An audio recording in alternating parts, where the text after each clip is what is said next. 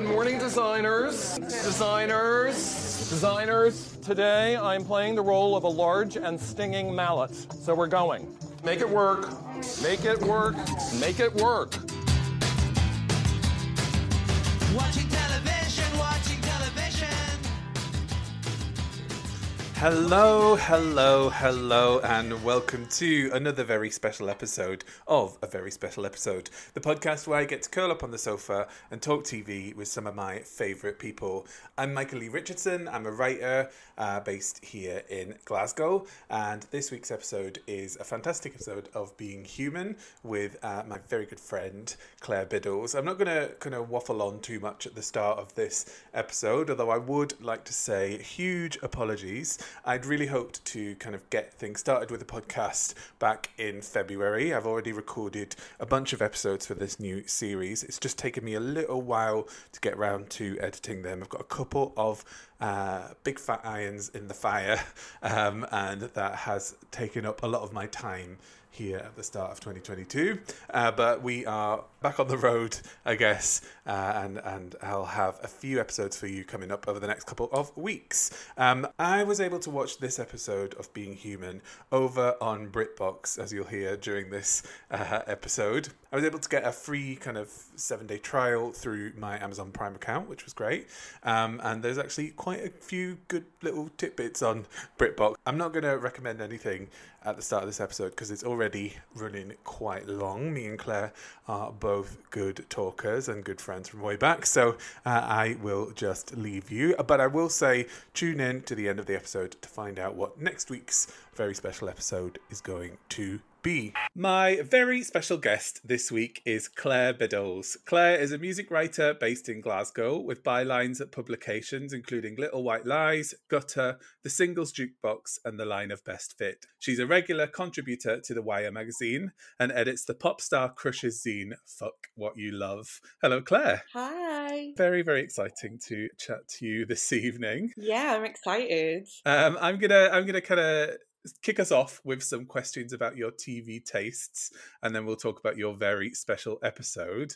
So if we kind of go back in time, and I'll ask you, what sort of thing did you watch when you were younger? Quite a few things. I was trying to think about this earlier, and the one thing that really sticks out for me is how much I used to watch Top of the Pops. Oh wow, yes. And how I'm obsessed with music still now. I write about music, and that was really solidified, I think, in my childhood by watching music telly, which you kind of don't really get anymore. No, you don't. Not to be like, oh, in my day, but but I used to watch a lot of Top of the Pops, and I used to watch a lot of CD UK, which was the music programme that came after SMTV, which was the Saturday morning Ant and Dec thing, which was also really good. And I also used to watch The Chart Show, which was like an ITV one, and it was quite a cheap TV thing, really, because they just showed music videos. But if you didn't have MTV, which we didn't, it was like the closest that you could get. Yeah, I remember that because we only had Poor People's TV when I was growing up. And I never knew music videos unless the song was number one and the band didn't go on Top of the Pops, so they showed the video. Or if you could see it on the Chart Show, and there was no other way of seeing videos until they started to come on like a CD-ROM. Yeah, oh my God. Like, I have a distinct memory of going to my friend's house after school and putting in the CD-ROM of an Atomic Kitten single, and like Incredible. Really waiting for ages for it to boot up so that we could watch this video, and it was just like really bad quality. But yeah, so we didn't have MTV, but I used to go around to my mum's cousins, Jane, shout out Jane. Hiya Jane. Hiya love. In the school holidays, and they had MTV, but they had like all the MTV channels. So while her kids were out, like, I don't know, riding bikes and stuff, I was just in all the time watching MTV like 8 hours a day when my mum was at work. Check Jane out doing all right for herself as well. I know. All the MTV channels. Just all of them, like MTV Base, which was like urban music. MTV 2, which was like rock. And there was one MTV channel before like actual MTV was all like reality shows, where it was the reality show one. And there was like VH1 as well, which was like older stuff, all kinds of different ones. But yeah, I used to sit and watch that for ages. But just at home, we just had normal telly. So I used to tape. This was probably quite a time specific. Like, you can probably age me very specifically from this. But I used to get the 3-hour blank tapes and tape all of my favourite bands that when they were on Top of the Pops, CD UK. Wow. If they were like a guest on like another kind of show, like, you know, like Jonathan Ross or something like that. Mm. And I used to tape them and then sit and watch them back, and that was like my YouTube. Yes, I had that because I used to do that with the Spice Girls. That I had like everything they did. I had on one or on like a series of tapes, but it was such a like weird vibe to have to, because it meant you like sat down and watched the same things over and over again, which I don't know if people do that now, but I certainly don't do it. Maybe just because I don't have time to do it. But yeah. And it would be all of them, and it would be just like, there'd be no rhyme or reason really. And often there would be like maybe three different performances of the same song over and over, because the same band were doing like the circuit of like whatever programs. And yeah, it was with "Don't Tape Over" written on the tape. Very large. Oh, of course, yes. And then you could pull the little tab out of the tape when it was finished, so you couldn't tape over it. Oh, a real sense of completion. What bands are we talking about? Well, it would have been when I was young, like kind of 10, 11, it would have been the Spice Girls, and it would have been Steps, S Club 7, A1, that were they were my favourite boy bands, because I love to be a bit different. Not for you, not your typical Westlife. And then it probably would have been when I was about 12 or 13, getting into like Manic Street Preachers, then like Nick Cave, and then like kind of, there was probably a time when it was like a mixture of the two and the two kinds of things, and all kinds of stuff. It was probably some kind of weird smorgasbord. I'd quite like to watch one now. But speaking of taping stuff, my other main thing when I was young was I was obviously a big Buffy fan, as we all were. And it comes up on every episode of this. And if it doesn't, I bring it up because I just like talking about Buffy.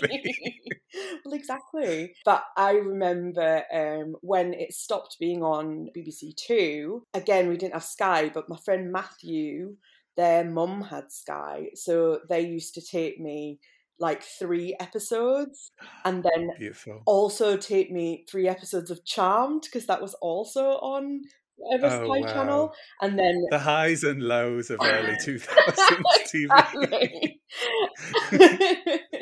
And then hand those over to me in the playground at school. So that was like a sort of monthly treat when I'd get to watch all of this. That was like, in our day, that was what binging was. We invented it. We did. What sort of stuff do you like watching now? What are your go-to genres? I think, I mean, it's probably a common response, but anything that's gay, anything that's... Just not in a representation-y way, just in a don't really care about watching straight people thing. Yeah. I don't desire to see any bisexuals on telly for representation reasons, but anything gay, anything sort of, my friend Josie once described my taste in books as the exact midpoint between trashy and literary, and I think that applies to my taste in television as well. No, I think that's an across the board thing actually, and that definitely sums up what I know you to like.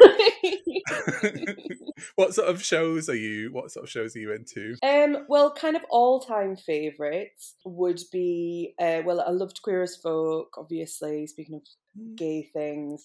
I am also a Brideshead Revisited gay, and got really into that when I was a teenager, and that's still one of my favourite shows of all time. I love Twin Peaks, and I love the Twin Peaks: The Return, the one that was on recently as well, and love David Lynch, because I think one of the things, speaking of midpoint between trashy and literary, I think One of the things that Twin Peaks doesn't necessarily get praised for as much now is its soapiness. The way that was mixed with the kind of hardcore David Lynch weirdness and all the kind of imagery and the kind of avant-garde language and avant-garde script that he was writing. It was like also a soap opera. And I think especially the second season always gets kind of shat on a bit, like the kind of middle point of the second season. And it was when they had less creative control and they were kind of just told to churn this out. But I think that in itself is really interesting. Mm. And I think that the idea of like kind of genius art house film director making a TV show is like making a soap opera specifically is like fascinating. Yeah. No, and I would agree with that. And I think it also doesn't get... I haven't seen The Return, I have to say, but from what I know about it, I do think it may be skewers the way people remember what Twin Peaks actually was. Yeah, because Twin Peaks was quite funny as well. Yeah, or it has a sense of humor to it anyway. Yeah. And I don't think people necessarily remember that. They just remember, I don't know, Laura in a big plastic bag. Yeah, it's funny because it's almost turned into like a meme or something, or like a series of like images or. And I mean, I love all that stuff as well. Like, you know, I've been to Twin Peaks fancy dress parties and stuff before, but like... Who did you go as? Well, I've actually been as Diane twice. The first was before Twin Peaks: The Return came out, and I found out there was a Twin Peaks party about half an hour before I was going to go. Like, my friend just invited me, and so I just wore my normal clothes and made a badge that says, "Hello, my name is Diane." Never see Diane in the first few series. And then I went as Diane after Twin Peaks: Return. Me and my friend. Ah, well done. Did like a Twin Peaks night, and I did my nails in all the colours that she has, and wore the same clothes and stuff like that, and had a wig which looked really stupid on me. But yeah, it was really, really fun. I feel like if I had a Twin Peaks party, it would just be like 11 log ladies. Oh my God. I remember, this is like taboo now because obviously of the transphobe in chief, but I once had a Harry Potter party about 10 years ago, and we got 4 Professor Trelawney. Oh no. And it's like, this is just the kind of people that we know. Yeah. That's just me coming in my normal clothes. Hiya.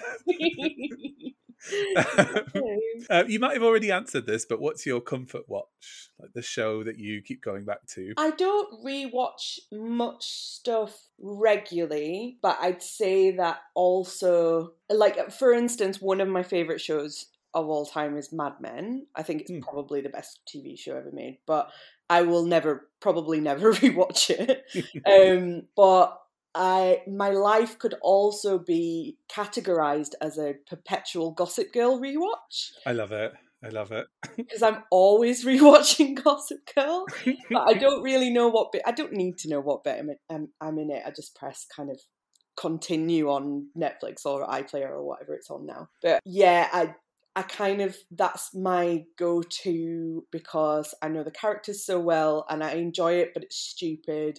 But it's like the clothes are really nice and like I love all the celeb cameos, and not even the celeb cameos, but like the kind of New York insider cameos where it would be like, this person who writes for the New Yorker is turning up at this party. And like, I also really like that all of the episodes are centered around an event. Yes, beautiful. It's good to have a conceit for these things. Exactly. Or else they just go off the rails quite quickly. Exactly. So I really like that about Gossip Girl, and I am perpetually watching that. I also, the first thing that I bought when we went into lockdown last year was the entire series of The OC, to rewatch that. That is due a rewatch, actually, The OC. You know what? It's just so good. Like, also that every episode revolves around an event, whether it's like a party or like, you know, a party or a party on a boat or an auction or like a school party, you know, like there's always something. And again, that's got the same Gossip Girl thing where it's like soapy, but also like the characters are really funny and smart and witty, and the writing's actually pretty good. And it's got kind of pop culture references and stuff, which I really love as well. God, love the OC. I'm going to rewatch that now. That's spurred me on. Oh wow, old school watching a DVD as well. No.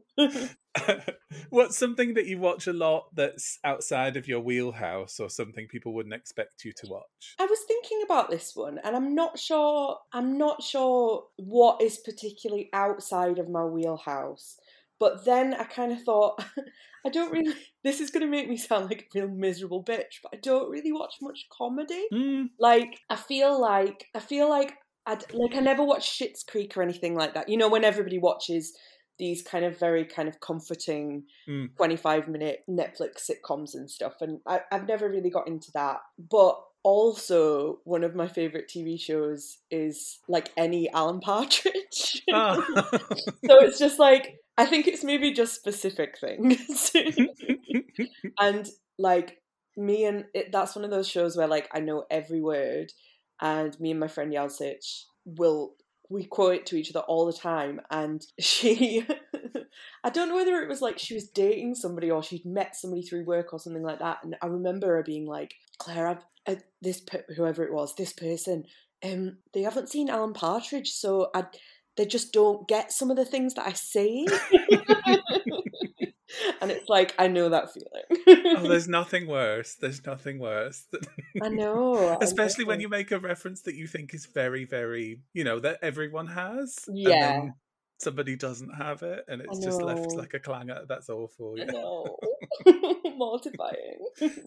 What's an iconic TV moment you go back to again and again? Well, as you know, Michael, I am an X-Factor historian. Yes. I bet people don't realise they're talking to the two heads of the X-Factor Museum. Premier X-Factor. The archive. We are genuinely archivists. So I will tell the fans at home that me and Michael, during lockdown, watched about 4 or 5 full series of The X-Factor. Week in, week out, every Tuesday, which were uploaded to YouTube by some wonderful person who I'm going to have to send an edible arrangement for sponsoring our sanity during lockdown. So yeah, I think, I'm not a big fan of reality TV where it's just people following people doing stuff. Apart from, I liked the kind of early Big Brother and I was really obsessed with that. But then kind of when it became a bit too knowing, it wasn't for me. Yeah. But I love competition-based reality shows. Love them. And I love Project Runway. That's another one of my favourites. I love America's Next Top Model. But my favourites are the singing ones. And X Factor is... I love and hate it, but we cannot deny its cultural impact. It's had a real impact. Genuinely. Like, I remember that, like, when we were watching it, because my favourite season is the One Direction one. The objectively the best season. Objectively the best, where literally every contestant is amazing. Tesco Mary, Wagner, Katie Waisel, One Direction. Literally every contestant with one notable exception. Which is Matt Cardle, who won. Every week we forgot that he was on it. We were like, oh, fuck him again. And we were wearing a stupid little hat. Oh, I'm sure he's very nice. I kind of blame Matt Cardle for Ed Sheeran in a way. Oh, God, yes. I think he paved the way. He paved the way for men who didn't think they needed to dress up to be on the telly. And I just disagree with that. Make an effort. Exactly. But yeah, that's my favourite season. But it's my favourite season, I think, because it has my favourite contestant of all time, which is Aidan Grimshaw. Yes. The teen goth prince of all of our hearts. And I think that when you're speaking to people, you know, when it's like, oh, I know that I've got a connection with somebody because of this pop culture thing. I know that I've got a connection with somebody if you mention the X Factor and they're like, oh yeah, Aidan Grimshaw. Or if they say that Aidan Grimshaw was their favourite, I'm like, yes. You get it. But so the iconic moment is an Aidan Grimshaw moment. Basically, he was only on the series for 6 episodes and then he got kicked out. He was in the bottom 2 and he got kicked out and Katie Waisel stayed. And that's the moment that I lost faith in democracy. Not saying that the Tories have been in power for the entire time since then, but... Not saying that. But my favourite, I mean, all of his performances are iconic, but I think the most iconic one is when they was doing Movie Week, he came on and it was a week after he'd been... he always got shit critique, and it was always because fucking Cheryl Cole, Cheryl Fernandez-Vicini, Cheryl Tweedy, Cheryl, mononym Cheryl. She didn't really ever understand him, and she was always like, I think we need to see a bit more of your versatility, Aidan. But all he did, it was basically like every week was Halloween week. Yes, as every week should be. I know. So, like, every week was just, like, snarling, weird, like, looked like he was about to burst into flames on stage. But one week after he got a particularly bad critique, he came back and he did, I think, the best performance that anybody's ever done, which was Diamonds Are Forever in Movie Week. And he was stood on top of this, like, you know, the weeks in X-Factor where you're like, this person's got them up, like, got all the budget, somebody else is just going to have to be stood on a stage in a but he or the one box that they've got that... Yes, yeah. So he was stood atop this, like, scaffold, like this, like, goth scaffold with, like, all of these, like, musician below him, and he was wearing a very beautiful coat, not the kind of crap coat that they usually give to the boys who sing, but and he just did this performance of Diamonds Are Forever with this look in his eyes like he absolutely knew exactly the effect that he was having on everybody, which was that everybody was just, like, falling in love with him and turning into a goth if they weren't already. Hypnotising you like a vampire would. Literally. I believe that he is a vampire. Also, I would suggest to the listeners at home that you follow him on Instagram because he's still very good looking. Still very good looking and quite wholesome now, I would say. Quite wholesome, yeah. He just, like... plugs away doing his music in his spare room. He's got a cat, I think. He's got, like, a little sister. It's lovely. But he's one of the most beautiful people alive, I think. I love him. He's one of my favourites as well. Yeah. One of my favourite things about doing that X Factor rewatch was every week deciding whether or not something was or wasn't a theme. Yes. Whether we would allow it to pass. Yeah, seeing the like bubbles come up on the phone, because we were watching it and then texting each other at the same time and seeing the bubbles come up on the phone, which was like, and then both our texts would come in at the same time being like, not a theme, when it was like something like song to get you to the semi-final or like, I don't know, best of British. Just absolutely stinking. And also, you know, it became... as it kind of continued, it becomes a bit more like Brexity and a bit more Help for Heroes and a bit more, as the sub-stories become more of an integral part of it. But yeah, I genuinely think that, like, in the same way as you can, like, map the cultural history of this country by soap operas, I think you can buy reality TV now, at least the last, like, 20 years or so. Oh, definitely. I would agree with that. What are you watching right now? Right now, I'm watching a few things. So I'm watching Succession, like everybody else. I'm not. Oh, and I don't know why. I don't know if it's like so I don't have Now TV, so right. I didn't watch it when, like, people started watching it, and now I don't know if it's like I like to be out front. I like to be, because I'm gay, I like to know things before other people know things. And I think slightly Succession maybe is just too popular now for me to get into at this late stage. I get really, like, contrary if something's popular, and then I go back and watch it about 10 years later and I'm like, guys, I don't know if you've heard of this show, The Wire. I mean, I've never watched it, but that's maybe going to be me in, like, 3 years. But yeah, I'm kind of the same thing, and similarly with Succession. So I was quite late adopting it, and I started watching it in lockdown, and then I got really obsessed with it. And then at London Film Festival in October, me and my friends went to the premiere of the first two episodes, which was really fucking exciting. And we were on the red carpet, like where the stars were, like salivating. And I was, I'm going to say 3 meters away from Kieran Culkin, which feels like it should be illegal, but somehow it was permitted. But that was really exciting because we saw it first, but then we had to wait 3 bloody weeks to get a new episode. We watched the first two. But that's another thing that I can guess that takes me to another thing that I really enjoy about telly, which is like things that have a kind of things that I can watch with other people and things that have like a fandom element to them.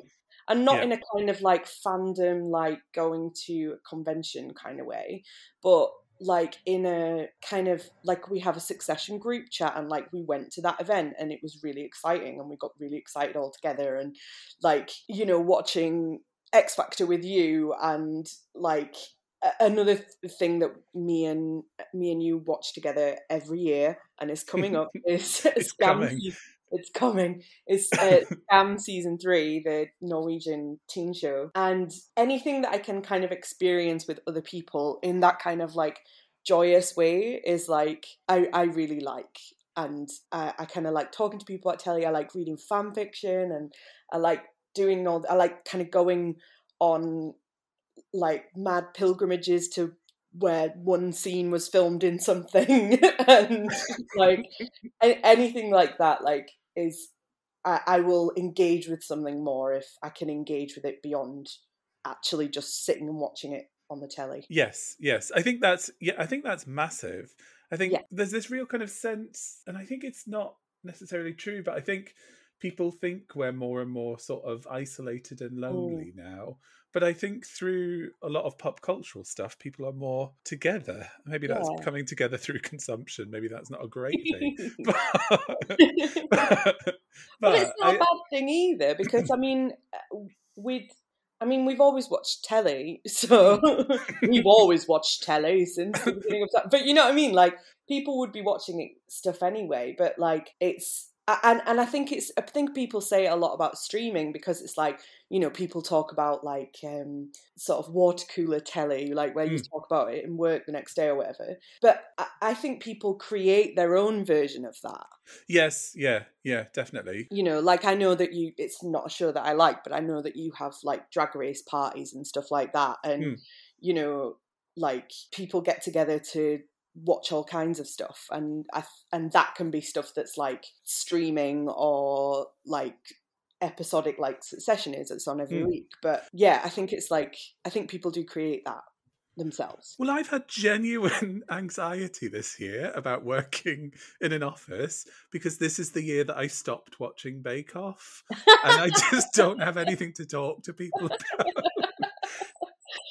Oh no, that must genuinely be tricky. yeah, and I just because a lot of people, you know, they're sort of married with kids and they don't really have that much to relate to them about. But at least you can talk about Bake Off. Yeah. What a lovely cake that person made. But yeah, this is the year I'm out. Oh my god, it was good this year as well. It was crap last year, and it was awful. I stopped watching it. Like, I didn't even watch the final. I was like, I don't care. I don't care about any of these people. Again, because it wasn't gay enough and it wasn't weird enough.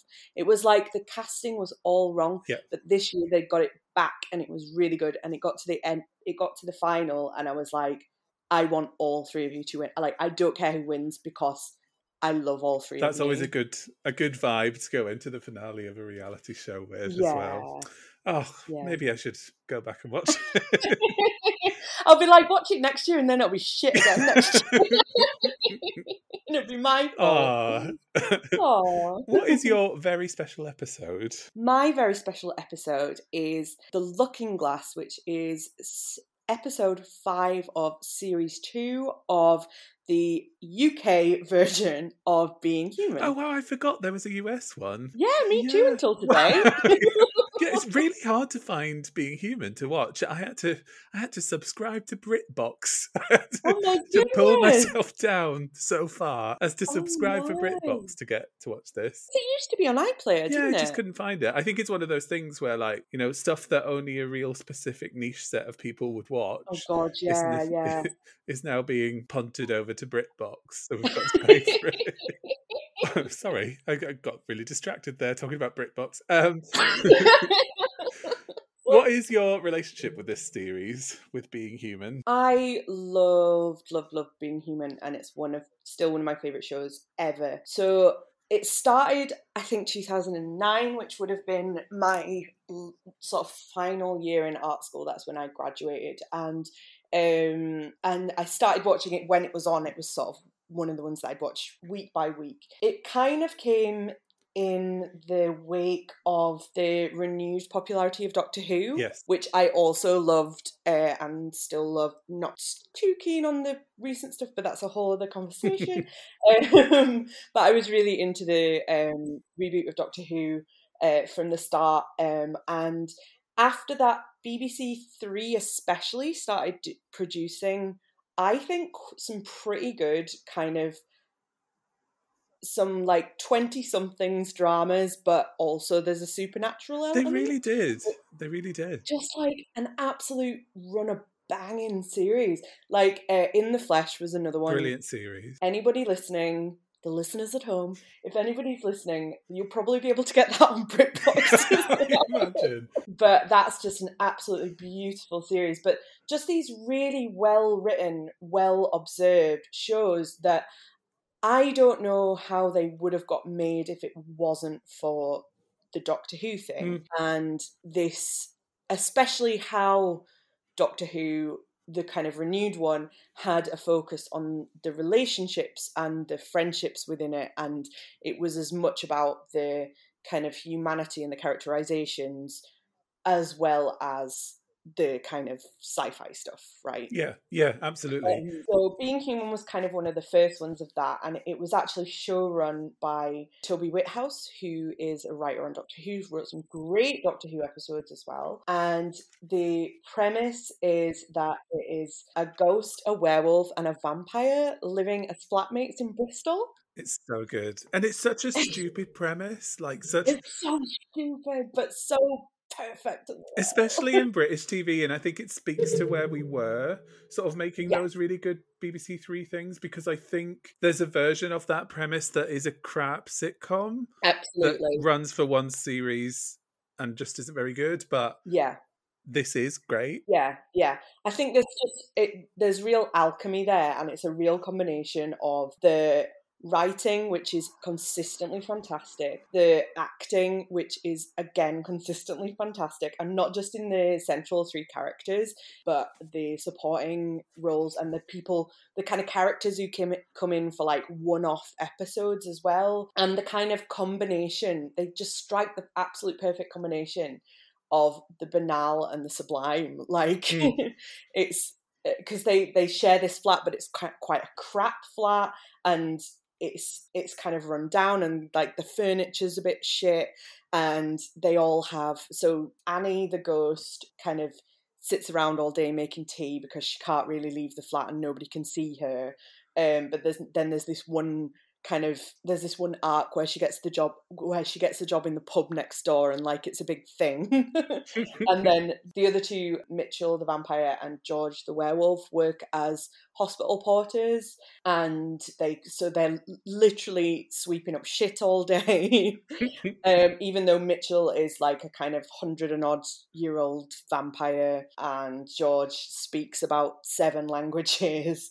So they kind of have this like purposefully banal life because they're just trying to fit in, and they're just trying to, as the title suggests, be human. But the thing that I really love about the show, well, I love so many things about the show, but the thing I really love about the way that the show is presented, and the kind of, I hate to use this word, but the vibe of the show. No, it's a good vibe. It's a good word. It's a good word. Thank you. Is that it doesn't try, like it really uses these banal kind of elements of the setting really, really well. And, you know, it's like an exciting night in for them if they're watching like some crap telly. Like there's this ongoing thing where George and Mitchell's favourite TV show is The Real Hustle, which again is like such a specific thing. There used to be a show on called Hustle that was like, I think like a kind of scammy, like it was kind of like a procedural, but they were like scammers. I can't even remember.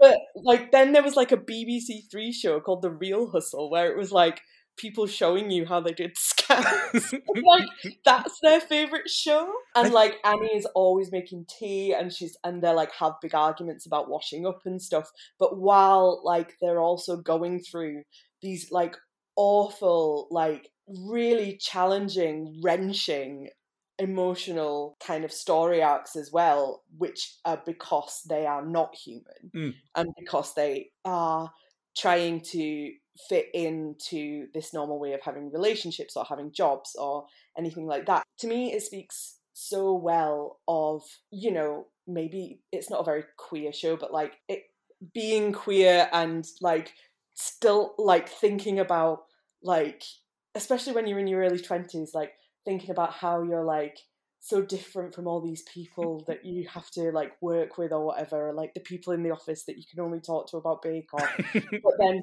you also have to like take your bins out. Like, yes. I think that's you've hit the nail on the head with that. I think that is what I respond to in this as well. Yeah. And it is, you kind of said at the top of this that you like stuff that's gay. And I think that stuff that's gay doesn't always have to have gay characters in it. Absolutely. To coin a phrase, there is just a vibe. And I think this show has a very gay vibe. It really does. And like, there's so much, I mean, I'll kind of go into this episode as well, but there's so much in it that is an analogy, like all supernatural stories are, about being different in whatever way, which is, you know, being queer or kind of being mentally ill or addiction or, you know, like any of these other ways that people struggle to fit in with society. And they just do that analogy so well because the writers take it seriously, and the performance, but also they don't mind undercutting it with this humor and banality. I think there's also something in that, and it is kind of the space where a lot of those BBC Three things of that era sat, where it's kind of a young adulty show, but it's not about teenagers. Like it's about people in their 20s who are not students. Like, like it's about that really fucking difficult time in your life where it's not where you're discovering who you are, it's where you kind of maybe know who you are and you're realizing that everything's a bit shit. Yeah, like you're kind of waiting for something to fall in your lap a wee bit. Like, and I think that in that way as well, I think it came at a good time for me as well, which is probably why I responded to it so well. It was like, I just finished art school, I had a shit job, and, you know, some of my friends were moving away and, like, I was sharing a flat and, you know, like, all these things. And, again, like, I did know who I was, but I hadn't quite got there yet. Like, my life hadn't quite caught up with my idea of myself or what I wanted to be. I mean, when does it ever, honey? But, you know, like, especially in that time, and I think you're right, like, that kind of early 20s thing is such a particular time and so much combination of so many different things. I always think as well, like, about, just to go off onto another show and allude to that for a second, I really liked the show Teachers. Did you ever watch that? Yes, I love Teachers. On Channel 4, again, probably on BritBox. But, I'm going to get sponsored by BritBox. Honestly, God, I'm like, maybe they do a free trial. It's too bloody late now. I've already got one. I'll come round to your house and watch them. But shows like that kind of did that really well as well. Like the kind of like, oh, I've just kind of fallen into this situation and now I have to figure it out. And certain characters in Queer as Folk were like that as well. Oh, like definitely. And stuff like, but yeah, it's all that I just really, I think I really warmed to that kind of, again, vibe, especially at that time in my life. I love it. Do we need any context for this episode before we go in? Yeah, so I'll probably give you a little bit of a rundown of the story so far. So they're These three living in a flat in Bristol, which, fun fact, I have been to. It is further out of Bristol city centre than you think it is on the map, and it was one of the hottest days of the year. Amazing. And I just went there and took a photo and then had to walk back. That's always a really weird thing to have to do. I did that with fucking hell, and I don't even have the picture now. I did that with Sarah Jane's house from the Sarah Jane Adventure. Which in the show is in Ealing in London, but is actually in Cardiff. But it's not in like Cardiff city centre, let's put it that way. So what is, you get there, you take your photo, and then you're like, what the fuck am I going to do now? Yeah, there is a moment afterwards where you're like, why am I this way? What have I become? So I can put it up on Twitter and get 4 likes from the other people. And the 4 other gays will be like, "Ooh, cool!" I was one of them. So anyway, they're living in this flat that I've been to, and in the first season, it's kind of all about them, kind of their initial attempts at being human. George is struggling with his like transformation. Every month into a werewolf, and he's struggling specifically with his relationship in regards to that. Annie is struggling with the unfinished business aspects of being a ghost, and Mitchell, the vampire, is sort of struggling with his coming to terms with his own demons in terms of his vampirism and all the people that he's killed, because he's kind of renounced that now and has gone clean. But he's also struggling with not only his like kind of own attempts to abstain from killing and abstain from drinking blood, but also controlling this kind of pack of vampires that kind of run this kind of underground vampire society, if you can call it that. It's like there's not that many of them, and they operate from a funeral parlour, which they take the piss out of quite a lot, being like, it's quite on the nose. So kind of Mitchell's struggling with that. In series 2, there enters a kind of shady organisation. Love it when a shady organisation is introduced. Brilliant. It's semi-religious, and it's a doctor and a priest who are trying to find the kind of origins of evil, but from kind of in a kind of genetic way. So they kind of try and find vampires and werewolves and ghosts and try to do experiments on them to kind of try and find this kind of gene to kind of eradicate it. But Mitchell is also at the same time going through this thing where he's trying to find somebody. He's trying to find basically a reason to keep going without killing and without drinking blood, and trying to find basically meaning in his life and something to live for that isn't his base instincts. And he is falling in love with the woman who is actually one of the masterminds behind this shady organisation, who is also works as a doctor at the hospital that he works at. Where does she find the time? That's what I'm asking. She's got a lot on. She has got a lot on. But to be honest, like if I were, I'd drop anything if Mitchell were to want to go on a date with me. I'd be like, yes, sweet, I'm just going to see this shady organisation that I'm running. It can surely run itself for a couple of minutes, can't it? So anyway, there's these two kind of forces that are combining, which is Mitchell's desire to kind of live and these people's desire to kind of clamp down on the kind of supernatural. And this episode is kind of episode 5 of 8, I think. So it's, I think, a very pivotal episode, not just in this series, but in Mitchell's trajectory. Yes. As a whole, as a character. Yes, I got a real sense of that. Can you give us a 60-second synopsis of the episode? Okay, so the main story in the episode is about Mitchell, who is the vampire played by Aidan Turner, who's extremely gorgeous, and we will get to that, I'm sure.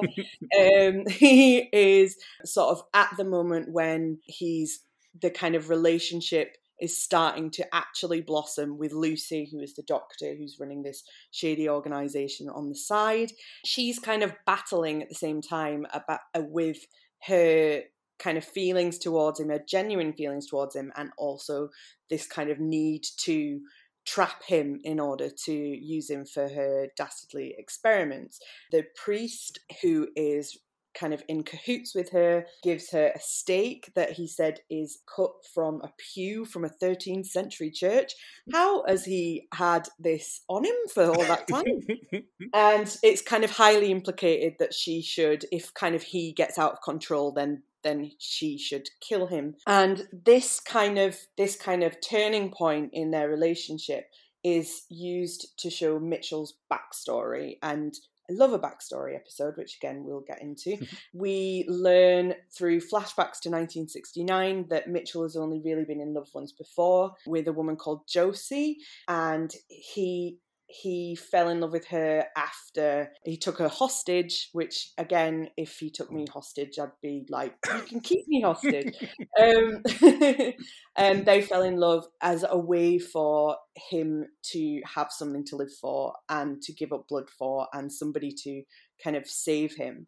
And this is kind of mirrored in the present day with his relationship with Lucy. Not only is he attracted to her and kind of wanting to date her, but he wants her to be his reason to live. And by live, I mean live a kind of human life. At the same time, we have kind of a B story, and it's actually one of my least favourite B stories of the season. But George, the werewolf, is on a rebound relationship with a woman called Sam, who he's dating after Nina, the ex-girlfriend who he turns into a werewolf, whoops, leaves him, and he's kind of rushing in too fast. And it's not a very compelling story, but it kind of tells us a little bit about him and Mitchell's kind of different approaches to relationships and how they're both probably quite unhealthy. And Annie has a weird story as well, where she gets dumped with a ghost baby that Mitchell refers to as Casper, but she calls Tim, that she has to look after. And then that's kind of used in a way to be like, maybe she would have wanted kids, but she can't have them anymore. But it's quite a boring B story. But the main thing is kind of Mitchell's thing and the kind of backstory there. Oh, absolutely. Absolutely. Well done as well. That was really close to 60 seconds. The closest yet, I think. Oh, really? I thought I was going on for about 5 minutes. No. Yeah, I would agree that yeah, it is definitely about the Mitchell stuff, because some of those B plots were not lighting my fire. I'll say that. I did quite like the thing with the baby, but it was a bit silly. And it's funny because I'd completely forgotten about both of these B plots, because when I think about Being Human, I always think about this episode and about how it feels really important, and then it's funny to watch it and then be like, oh yeah, and then this is a bit rubbish. Well, when I was watching it as well, I was like, because I watched Being Human at the time. I watched it until the end, actually, and we'll talk about that later on, I think. But yeah. I watched Being Human at the time, and I remember sort of specific bits of it, but I didn't remember this episode. And then as soon as it started with Mitchell being sexy and sad, I was like, this is why this is Claire's favourite episode. A strong, like, personal brand. Speaking as a bisexual woman, I'm just really obsessed with vampires. And like, I just like anything with like a broody fucking vampire of any gender, I'm like, give me it. And I just think that it's funny because Aidan Turner, who plays Mitchell, is just absolutely mind-blowingly gorgeous. Like, he couldn't be better suited to playing a vampire. He's like Irish, dark curly hair, like beautiful eyes, just like really broody, looks good smoking a fag in like a long coat. But after he was in Being Human, he was in Poldark. So he was. Massive. Which I only ever watched the first episode of, and I was like, this just makes me want to watch him in Being Human. But like I think the whole plot of Poldark is just like, he's fit. Yes. Like, but like he wasn't, but I was like, where were all you bloody middle-aged women when he was being a vampire? Like, this is Cliff's much better. I mean, that opening scene, I mean, he is surrounded by dead women, so we'll just gloss over that. Yeah. But the opening scene where he has a lovely hairy chest, he's covered in blood, and he's in those little white pants. It shouldn't be allowed. And also he has quite a wig as well. Like, absolutely. I think it's the 60s, and it just feels very... sublime. I love it when any show does flashbacks to a different era and the wigs are just like, let's say, on a budget. Yes, they're a BBC Three budget wig. Yeah. But yeah, the kind of opening scene is like, and it's really like, it lays it on thick, but it lays all the best stuff that I love on thick, which is like playing Venus in Furs by the Velvet Underground. And he's waking up in the middle of all these dead girls that he's like sucked the blood from, and again, like, problematic, I apologize, but also very sexy. I mean, that's why vampires are sexy, and I think we shouldn't problematize things that are hot.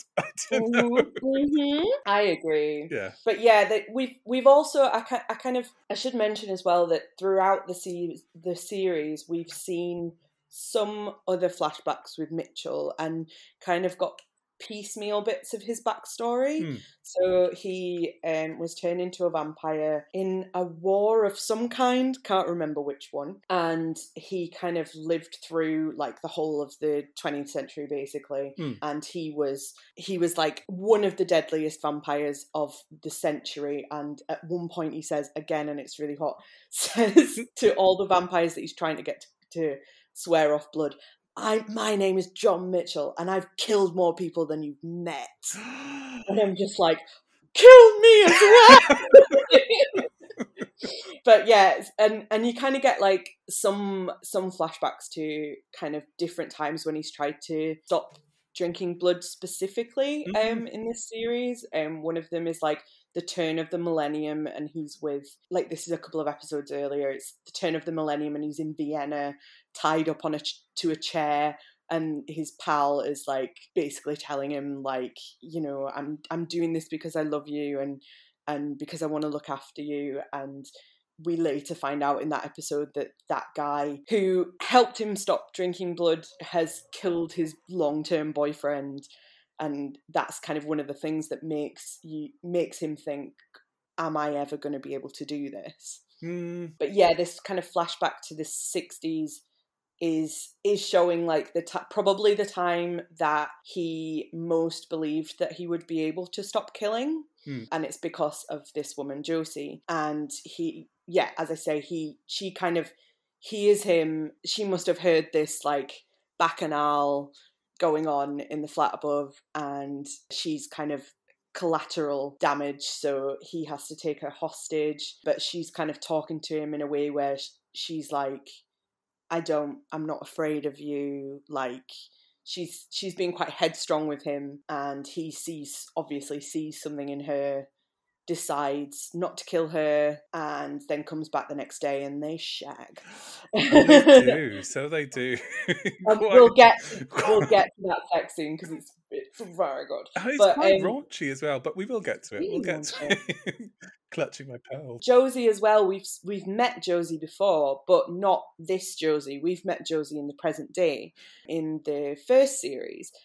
She turns up as an older woman at the hospital that Mitchell works at, and they have, it's such a good scene, they have this like really sexy, flirty conversation where basically they haven't seen each other for like 30 years or something. He obviously still looks the same, except he's got better hair because it's not a wig.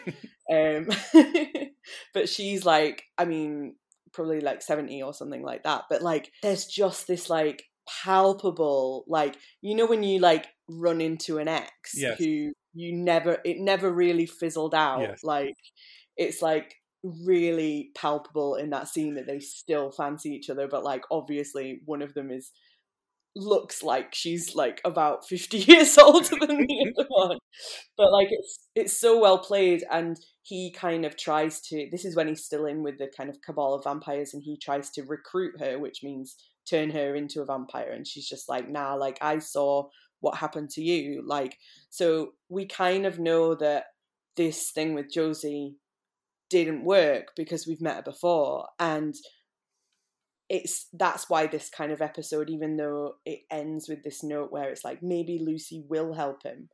Like, not only do we know that she's fighting against the vampires with this shady organisation, but also we know that it's failed before. So it's like this really bittersweet cyclical thing where it's like he's, you know, it's the classic kind of like, not quite a toxic relationship, but just like over-reliance on somebody else. Yes, yes. To get you through something. And he says to both of them, like, you could be my saviour. And it's like, you know, we all know watching at home, having been through therapy, that that's not a healthy thing to do. You've got to save yourself, Mitchell. Come on. If you can't love yourself, how in the hell are you going to love somebody else?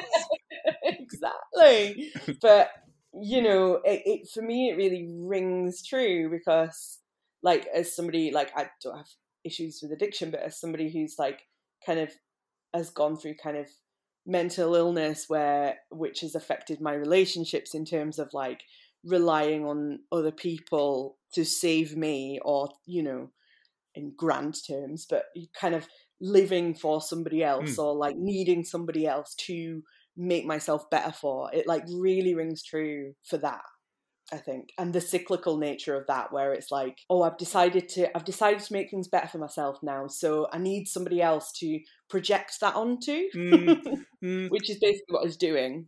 And I think that's one of the things that this show does really well, is that kind of, yeah, using that, it's the stuff that Buffy does, but using the kind of supernatural metaphors to tell stories that I think most people can probably relate to, or certainly we all know somebody. I mean, the addiction stuff in this episode is perhaps a bit on the nose, but also it's fine. Like, it works. So him kind of, you know, being addicted to drinking blood, I guess, or to killing people, and it feels right, and it feels like a lot of this rings true, I think. I think so. And I think also one of the things that I think makes it ring really true, and one of the things that I think is a bit more, not subtler, but I think maybe underused in these kind of analogies of addiction, is that he says in at one point, it's not an addiction, it's cowardice, because when he stops drinking blood, when he stops killing people, when he stops acting on his base instincts, when he becomes more human again, he remembers, like, his conscience comes back and he remembers what he's done, and he's like, I can't sleep because I'm thinking of all the people that I've killed. And, like, even in this, when he's in kind of in this room with Josie and he's like got her tied up and stuff and has taken her hostage, he's like, I can even feel like now those two girls that I killed yesterday, like, if I don't kill you, they'll come back to haunt me, sort of thing. And I think that is like such a, again, it's like an on the nose analogy, but I think it's something that isn't used as much in analogies to addiction or to kind of anything like that, where it's like the thing you're afraid of is yourself and like who you are. And like as well, there's also this great bit, there's so another character in this is Herrick, who is the kind of boss of the vampires in season 1 and comes back again in season 3, but he's kind of dead in season 2, so this is just like his only appearance, I think. And he's a really, really good villain. Like, I think they do villains really well on Being Human as well. He is saying to Mitchell, you know, I recruited you, I turned you into a vampire because I could see that you were a really evil man, like that you were that basically he could see that he had this potential to be a real nasty piece of work, and not just because he would be that because he turned him into a vampire, but that was already inside of him. And that's reminding him at that time, you know, when Mitchell's afraid of that but is willing to take a chance and face his fears, Herrick is like reiterating to him, like, you're a bad fucking guy, like, you've killed all these people and I made you into this because you are bad, and that's not just because you're a vampire. I think that character Herrick is so specific to British, like, genre TV as well. Like the casting of that guy who looks like he works in the post office as this sort of eternal head of the evil vampire gang is just so spot on. I love it. Yeah. I love it. Yeah. Whenever he's in anything else, and it usually is as like just some bloke, I shit myself. He's so good. He's so good. Yeah. I can't remember much about this, but because I remember like specific episodes of this show, but what was the sort of thing that was going on underneath it all? Were they trying to stop the vampire gang, or? Well, it was kind of bigger than that, really, because they were trying to just eradicate vampires. Oh wow, of course. And trying to eradicate werewolves, because basically we get another flashback in this series, which is to Kemp, which is the guy, the kind of priest who's running the shady organisation. Hmm. And we find out that his wife and child were killed by vampires. Okay. So it's basically a kind of retaliation thing, but it's the way that it's done is quite clever, I think, because I think that that's like a real classic, isn't it? Like, oh, I was hurt by this, so I'm going to eradicate it and I'm going to become the big bad kind of thing. I think it's done quite well because he's doing it through this scientific method, and he's doing it with this woman who's a doctor, and she's a scientist. Mm. And she wrote like he brings it up because when he first meets her, he's like, you wrote this paper about the gene of evil. And she's like, oh, it's a speculative thing, you know, like in this kind of experimental medical journal or something. But he's like, I'm going to give you all this money to like help me do this. And yeah, it basically leads to them killing a load of werewolves and vampires in their experiment. Not nice. Just let people live. I don't know. Let them live, especially the werewolves, because they're just getting on with their lives 29 days of the month. What's the stuff you like about this episode? I really like, as I say, the way that it represents the kind of decision that Mitchell has to make, and this kind of this hugeness of this like cyclical nature of who he is and of his character. But I also love all the all the little kind of banal details and how that is mixed in with it. Mm. Which is, I guess it's just like a microcosm of what I really love about the series. Like, he meets up with Lucy before they're supposed to be having their date, which is basically when he confesses to her at the end that he's a vampire and he wants her to act as his new Josie, basically, and like give him a reason to live. But even though that's what's going to happen, she's like, oh yeah, I've downloaded the new Nigella cookbook and I'm going to make her something, and it's just like really funny and crap. Yeah. And like, he's, you know, the way that he's kind of like a little bit excited, like, I mean, he's, as we mentioned, absolutely gorgeous, but he's like really excited and like a bit cocky, but like pretending when he's talking to her and stuff. It's so good. They've got great chemistry actually in that stuff. Really good chemistry. I really like their kind of like their back and forth is quite good because they're both quite bold, but then also like crumbling at the same time. It's very real. I loved it. Although the thing I noticed in that scene is, I know it's just the way that these things have to be filmed, but the priest guy is waiting for her at the end of the road, and he is like the least inconspicuous person I've ever seen. Like, like, he just looks like a big haunted priest that would be chasing after vampires. Oh my god! I know, it's like, it's extremely like The Omen, isn't it? Yes. Another thing I like about this episode is that I just generally really like backstory episodes. Mm. And I think that I like them when they're well deployed in this way, and when they use specific moments to tell you who a character is and to tell you something really essential about a character. Mm. My favourite Buffy episode is Fool for Love. Fucking love it. It's so good. Which is the... And also, of course, it is your favourite. No, I know.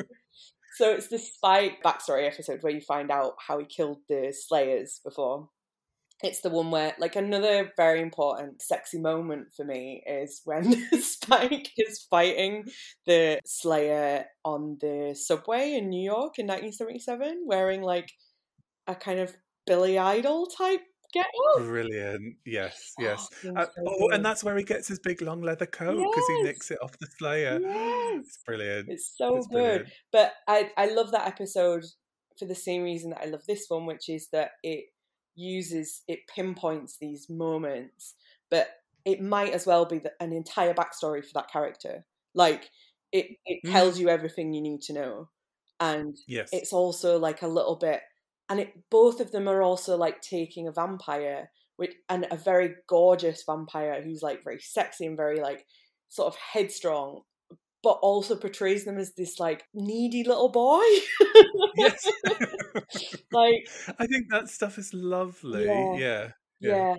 I think it also, I think these things really work. These like playing with the past and the present things really work when there's like interplay, where they're kind of playing where the past is sort of touching on the present.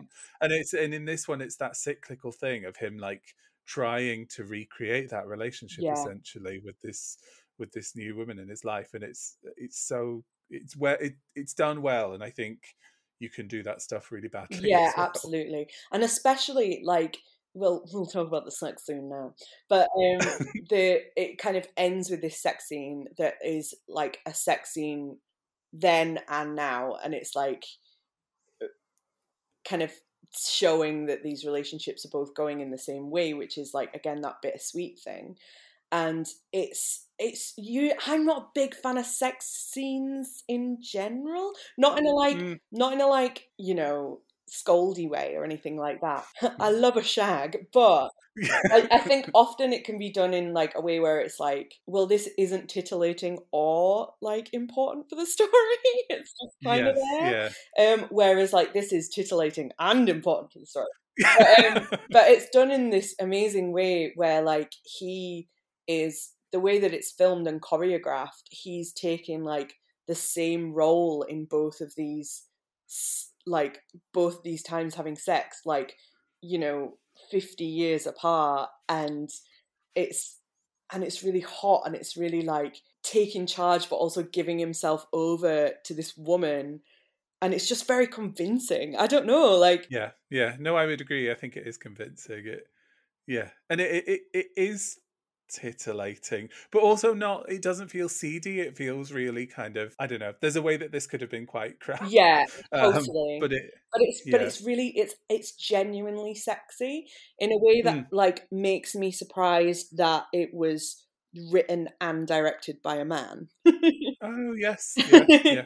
Because it feels very like, I hate to be like female gaze, but like it feels very like, it just feels very real. Like with both of these women, it feels very real. And like that's exactly what we're supposed to believe and understand, is that like, you know, because we see Mitchell having sex like a bunch of times, like in the first season especially, like with, you know, just with like vampires and that he's turned, or like, you know, and sex is usually for him a dangerous thing, or a kind of like otherwise hedonistic thing with somebody that he's already turned into a vampire. But if he's having sex with like a human woman, it's, you know, it's going to lead to bloodshed. But but this is played in a way where it's like, it feels equal and it feels real and it feels, again, going back to the title, human. I think you're right. I think you're onto something with that female gaze thing as well, because the bit that I found just as sort of titillating or sexy, and not sort of bring it back to penetration, but it's the bit where she's gonna stake him, or she's sort of considering whether to stake him. Oh my god, yes! And it's just, I don't know. I could feel that hairy chest. Oh my god, yeah.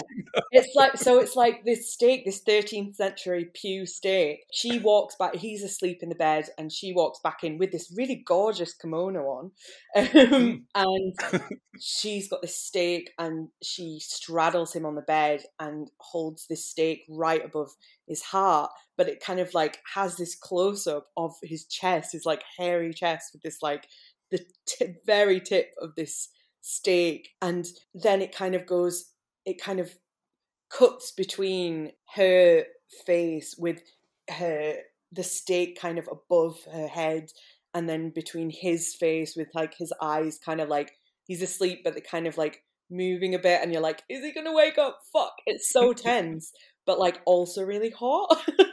Yes, and it also does this thing that I think it was just a nice surprising thing. I think a lot of dramas would use that as the hook, like she raises that stake and oh, is she gonna kill him or not? And she doesn't. Yeah, and that's sort of the end of the episode, and it just feels nicely done. Yeah, I like that. And another thing that I like about it is that you think that is, not to kind of go on into the whole rest of the season, but you think that means that she's made a firm decision, but then in the next episode she's like really shifty and like, Mitchell, you sure this is what you want? And I don't think I can be this for you and stuff. So it's like, it's always a bit of an ongoing thing, and it's never just like a cut and dry, like, yes, this is, I will be that person for you sort of thing. It's like, it's just done, it's done so well.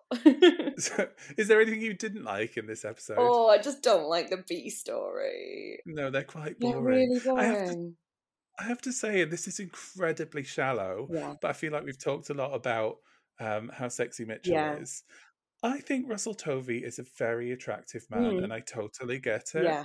I think he's attractive in Doctor Who. Yeah. I think he's attractive in, like, I've liked him for a while. Yeah. He was hot in Him and Her. I saw him in Angels in America. He got his bum out. It was absolutely delightful. He's got a lovely bum. He gets it out in this quite a lot. Lovely bum. I just don't fancy him in this at all. No, me neither. And I think it's because I don't like this dweeby character. Like, I really like him as... I like... him, and I think if he were a character on something else, he'd annoy me more, but I think that I believe so much in their friendship as a trio. Yeah. And I think that Mitchell especially really tugs him back from like his kind of worst characteristics and his most kind of like little nerdy dweeby like finickety kind of ways. But when he's in this series in particular, it's quite, the three are quite separate. Yeah, they feel it. They feel like they're sort of... Which it kind of... They come back kind of together in a way a bit more in the third series, but I think Mitchell's story is always really strong, and I think it's kind of the main one in this series. But like when they're on their own, George and Annie can seem a bit wet. Yeah. No, I agree, actually. And I think that as well, like George's ex, Nina, who turned into a werewolf, she's quite sassy and kind of, she is a bit sharper than him as well. So she kind of balances him in the same way that Mitchell does. But in this episode, he's supposed to be like going out with this also quite wet woman and who has like a kid and it's just like really normy, and it's not, I just don't care about that at all. Yeah. I just didn't care about that storyline at all. I didn't mind the stuff with the baby, with Annie and the baby. I thought it was, it was quite, it was cute, but it was fine. Comedy C plot. Yeah. Annie's just really charming. I actually really love the bit where Annie is, and I do think about this quite a lot in terms of Being Human. Like, there's a bit where Annie's like rocking the baby to make it go to sleep, and again, this is very specific to the time, but she's singing "Bulletproof" by Love. That is, spot on. Absolutely spot on. I love that Annie also presumably died while she was wearing her comfies. Yes. And those so specifically 2009, like, woolly slipper boot things that she's got. Like somebody's been to Primark. With her grey leggings. Oh, God bless her. Yeah. I think I remember seeing an interview with, what's her name? Lenora Critchlow. I think I remember seeing an interview with her saying that, you know, when she eventually left the series, like, she was like, oh yeah, I'll really miss it. I'll really miss the guys. Like, I won't miss these clothes. Because obviously the rest of them get to wear all kinds of stuff. But I really like her vibe in this. And this is such a specific thing to say. And it maybe is just a thing that I think quite a lot. But she seems like somebody who's in a sci-fi show or like a genre show And Lenora Critchlow doesn't seem like she's that into genre. And I always think that works. Yeah. If you're selling it as a drama rather than just being sort of embarrassed by it. But yeah, I just think she sells this character. Like, I believe her. Yeah. Yeah. Absolutely. She's so charming and she's so lovable and so like, she's one of my other favourite episodes of Being Human, which I nearly picked, was the episode in series 1 where Mitchell and George decide that she should have more ghost friends. So they introduced her to a guy called Gilbert. Who is he, the 80s goth? An 80s goth? I love him! So they introduce her to him and he falls in love with her, and then like he's allowed to pass on because that's like his unfinished business, is that he never fell in love with anybody. Oh no. It's just, but like she is so like, he's such a brilliant character, but like see if I'd have met him, I'd have been just like so annoyed with him because he is just like an 80s goth. He's just like being like, yeah, meat is murder and stuff. And like going into the house and putting on a like Mark Armand tape, and I do love Mark Armand, and I loved that reference because it's like a very specific Mark Armand album that I love. But she like, there's times when like she should be really annoyed at him, and like if the character was a bit more normal, like a bit more of a normie version of that character, she would have just been annoyed at him. But she's just like so sweet with him, and like, and really like, you just she's the kind of person who has like chemistry with anybody basically. Yeah. Like you believe that she is just this warm, kind person, but not in a doormatty way. No, I really like her. I think she's brilliant. That make the sort of 80s goth thing and the Venus and Furs and the sexy vampire-ness of this just make me go like, all of the references in this are stuff I know you to love. And it's like, this was created in a lab to like by algorithm or something.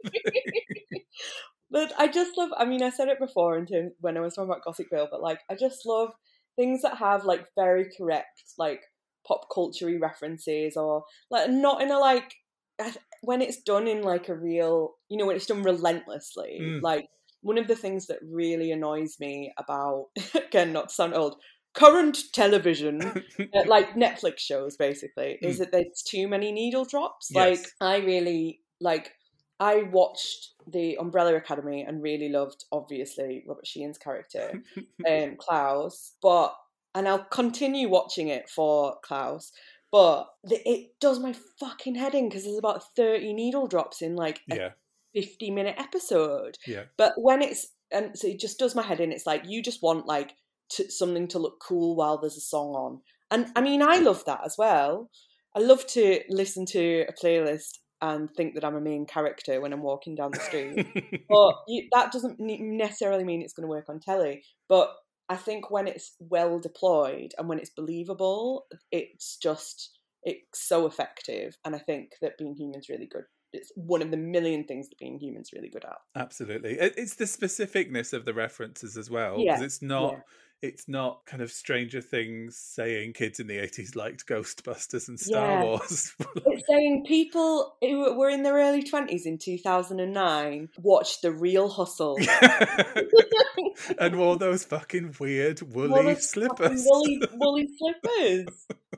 Great. I'm obsessed with them. I'm going to get some. You should grade them.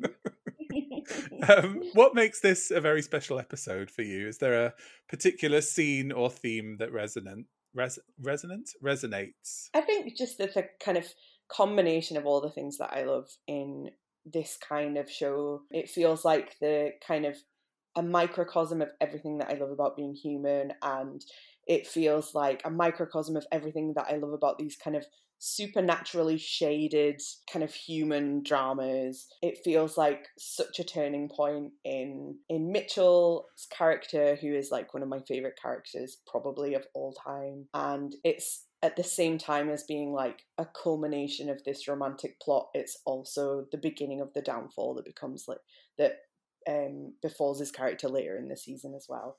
And it's just the episode that, you know, if I think about Being Human, I think about this episode because it just feels like the quintessential Being Human episode for me. But saying that, I love the whole, I think there's 5 seasons of Being Human, and I think every single one of them is brilliant. And Being Humans is the sugar babes of supernaturally flavoured dramas, in that it ends up with 3 different characters as the main characters. I was going to ask you about that. I love this about Being Human, because I think we're in such an era of like the reboot, and Being Human sort of rebooted in the middle of the fucking show.